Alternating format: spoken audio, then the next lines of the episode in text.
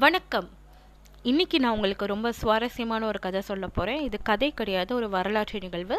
என்னென்னு பார்த்தீங்கன்னா கொரிய மொழிக்கும் தமிழ் மொழிக்கும் இருக்கக்கூடிய ஒரு ஒற்றுமைக்கு காரணமாக இருந்த ஒரு இளவரசியை பற்றிய ஒரு ஒரு கதை தான் இன்றைக்கி நான் உங்களுக்கு சொல்ல போகிறேன் என்னென்ன பார்த்தீங்கன்னா நம்மள இன்னும் இப்போ வரைக்குமே வந்து நிறைய கொரிய நாட்டு மக்கள் வந்து கிம் தேசத்தின் தாயாக கருதக்கூடிய ஒரு பெண்ணை அவங்க வந்து தெய்வமாக வணங்கக்கூடிய ஒரு பெண்ணரசியை வணங்குறதுக்கு இந்தியா நோக்கி ஒரு யாத்திரை வந்துக்கிட்டே இருக்காங்க.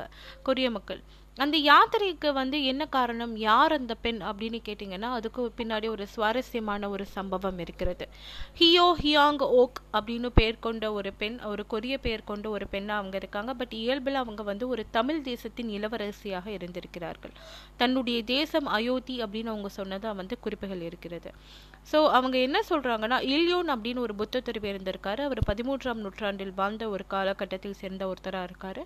அவர் கொரிய தேசத்தின் வரலாற்றையும் சரித்திரங்களையும் தொகுத்து சம்யுக்யோசா அப்படின்னு ஒரு ஒரு வரலாற்று புத்தகத்தை எழுதியிருக்காரு. அதில் வந்து இந்த அரசியை பற்றி பல்வேறு குறிப்புகளை வந்து அவர் கொடுத்திருக்காரு.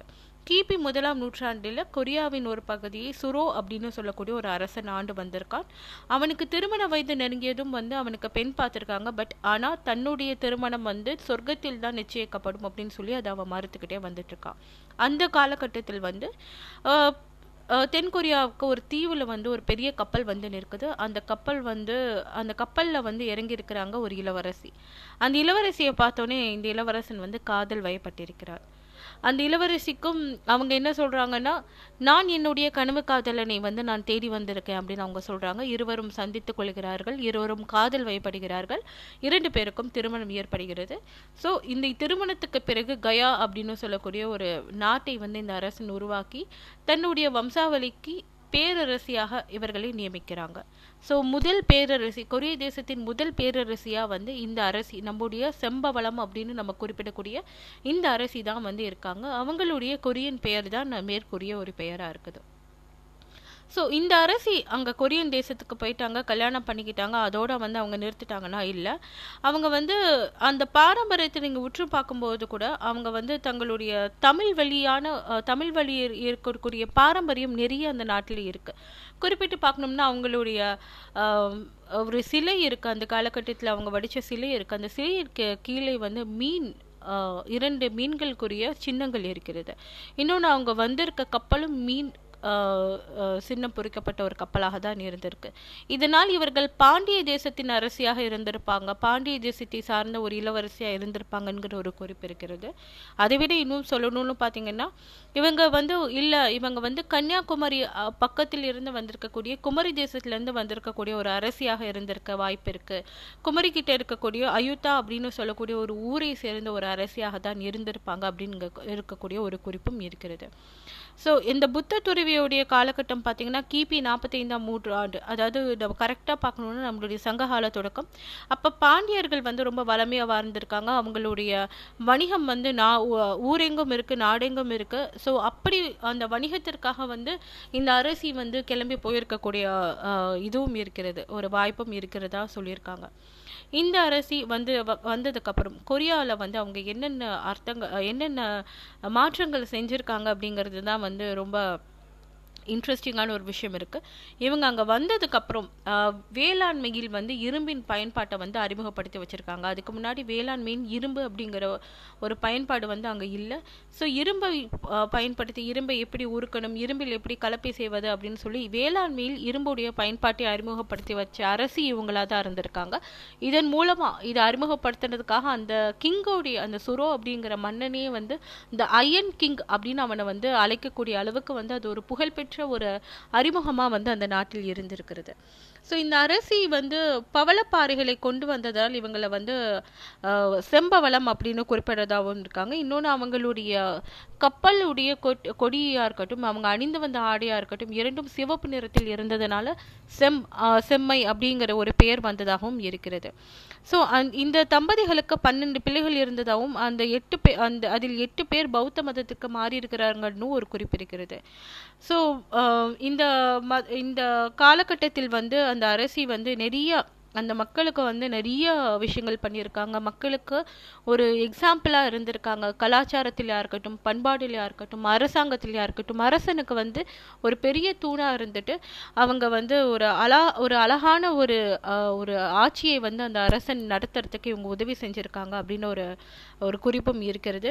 இன்னொன்று வந்து இந்த காலத்தில் வந்து அவங்க ஒரு பெண் அப்படிங்கிறதுனாலும் பெண்கள் கடற்பயணத்தில் ஈடுபட்டார்களா அப்படிங்கிற மாதிரியான ஒரு டவுட்டும் வரும் உங்களுக்கு.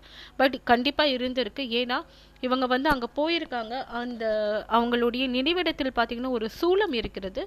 அந்த சூளம் வந்து ரொம்ப அழகான ஒரு என்னென்னா என்னன்னா அங்கே சூளத்திற்கான எந்த ஒரு காரணகட்டமும் இல்லை. அது நம்ம நம்ம பயன்பாட்டில் இருக்கக்கூடிய அதாவது தமிழர்களுடைய பயன்பாட்டில் இருக்கக்கூடிய ஒரு சூளம் மாதிரி தான் அது இருக்கு.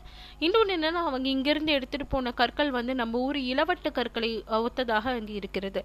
ஸோ திருமணத்திற்காக அவங்க செய்- சென்றிருக்காங்க. நான் வந்து அங்கே போய் திருமணம் செஞ்சு கொள்ளணும் அப்படின்னு ஒரு நோக்கத்திற்காக அவங்க சென்றிருக்க போது அந்த இளவட்ட கற்களையும் அவங்க சேர்ந்து சுமந்துட்டு போயிருக்கக்கூடிய வாய்ப்புகளும் இருக்கிறது அப்படின்னு சொல்லி சொல்கிறாங்க இதை விட என்னென்னா நம்ம நம்மளுடைய நரம்பிசை வாத்தியங்கள் அதாவது யாழ் இந்த மாதிரி நரம்பிசை வாத்தியங்கள் நம்ம இங்கே இருக்கோம் இல்லையா? இது வந்து அங்கே ஒரு நடைமுறைக்கு வரப்பட்டது. இப்போவும் கொரிய மக்களுடைய வாத்தியங்கள் பார்த்தீங்கன்னா ஒரு நரம்பிசை வாத்தியமாக தான் இருக்கும் பாரம்பரிய வாத்தியங்கள். ஸோ அதையும் இந்த அரசி தான் வந்து அறிமுகப்படுத்தியிருக்காங்க அப்படின்னு சொல்லக்கூடிய ஒரு குறிப்புகளும் இருக்கிறது. ஸோ இந்த அரசியை வந்து இவங்க வந்து தெய்வமாக இன்னும் க இன்னும் வழிபட்டு இருக்காங்க அதாவது கிம் வம்சத்தின் தாயாக இந்த அரசி வந்து இருந்திருக்காங்க அப்படின்னு சொல்லி நிறையா குறிப்புகள் இவங்களை பற்றி இருக்கு. இவங்களுக்கு அங்கே ஒரு பெரிய ஒரு ஒரு பெரிய வழிபாடே நடக்கக்கூடிய அளவுக்கு வந்து அங்கே வந்து இவங்க மேலே ஒரு நம்பிக்கையும் ஒரு விசுவாசமும் அவர்களுக்கு இருந்திருக்கு. ஏன்னா அவங்களுடைய வாழ்க்கையை இந்த அரசியின் ஆட்சி காலத்தில் வந்து அதாவது ஒரு நூற்றி நாற்பது ஆண்டுகள் வந்து இவங்க வாழ்ந்திருக்கிறதா சொல்றாங்க. ஸோ இந்த நூற்றி நாற்பது ஆண்டுகள் வந்து அவங்களுடைய வாழ்க்கை தரத்தையும் அவங்களுடைய கலாச்சாரத்தையும் இவங்க மேம்பட்டு கொடுத்ததாக இந்த இவங்களை வந்து தாயாவும் தெய்வமாகவும் வணங்குறதுக்கான ஆதாரங்களும் சாட்சிகளும் நிறைய அங்கே இருக்கிறது. இப்படி கொரிய தேசம் முழுக்க தாயாகவும் தெய்வமாகவும் வணங்கப்படும் ஒரு பெண். தமிழச்சி அப்படிங்கிறதுல வந்து நாம ரொம்ப பெருமை அடைஞ்சுக்கணும். இப்போ சமீபத்தில் இன்னொரு விஷயம் என்ன நடந்திருக்குன்னா தென்கொரிய தூதரகம் வந்து அயோத்தியால அதாவது இப்போ இருக்கக்கூடிய அயோத்தியில் வந்து ஒரு இந்த இந்த அரசிக்கு வந்து ஒரு மணிமண்டபம் கட்டியிருக்காங்க. அதுக்கு வந்து அவங்களுக்கும் அயோத்தியாவுக்கும் என்ன சம்பந்தம் அப்படின்னு ஒரு சர்ச்சை எழும்பிட்டு இருக்கு என்னன்னா இந்த அரசி வந்து அயோத் அயோத்தியா அப்படின்னுங்கிற ஊர்ல இருந்து நான் வந்திருக்கேன்னு சொன்னாலும் அவர் தமிழ் தமிழகத்திலிருந்து சென்றிருக்கிறதுக்கு தான் எல்லா வாய்ப்புகளும் இருக்கு. எல்லா சான்றுகளும் இருக்கிறது அப்படின்னு சொல்லி வரலாற்று ஆய்வாளர்கள் சொல்லிட்டு இருக்காங்க பட் அயோத்தியாலேயே வந்து அவர்களுக்கு மணிமண்டபம் கட்டினார்கள் அப்படிங்கிற கூடிய சர்ச்சையும் இப்போ நிலவிட்டு இருக்கு. என்ன இருந்தாலும் ஒரு இந்திய பெண் ஒரு தமிழ் மரபிலிருந்து வந்த பெண் ஒரு மீன் சின்னத்தை சுமந்து கொண்டு சென்ற ஒரு பெண் வந்து கொரிய தேசத்தில் இன்னைக்கும் தெய்வமா வழிபடுறா அப்படிங்கிறத வந்து ஒவ்வொரு தமிழனாவும் ஒவ்வொரு பெண்ணாவும் நம்ம நம்ம வந்து போற்ற வேண்டிய ஒரு விஷயமா தான் இருக்குன்னு நான் நம்புறேன். ஆஹ் நன்றி.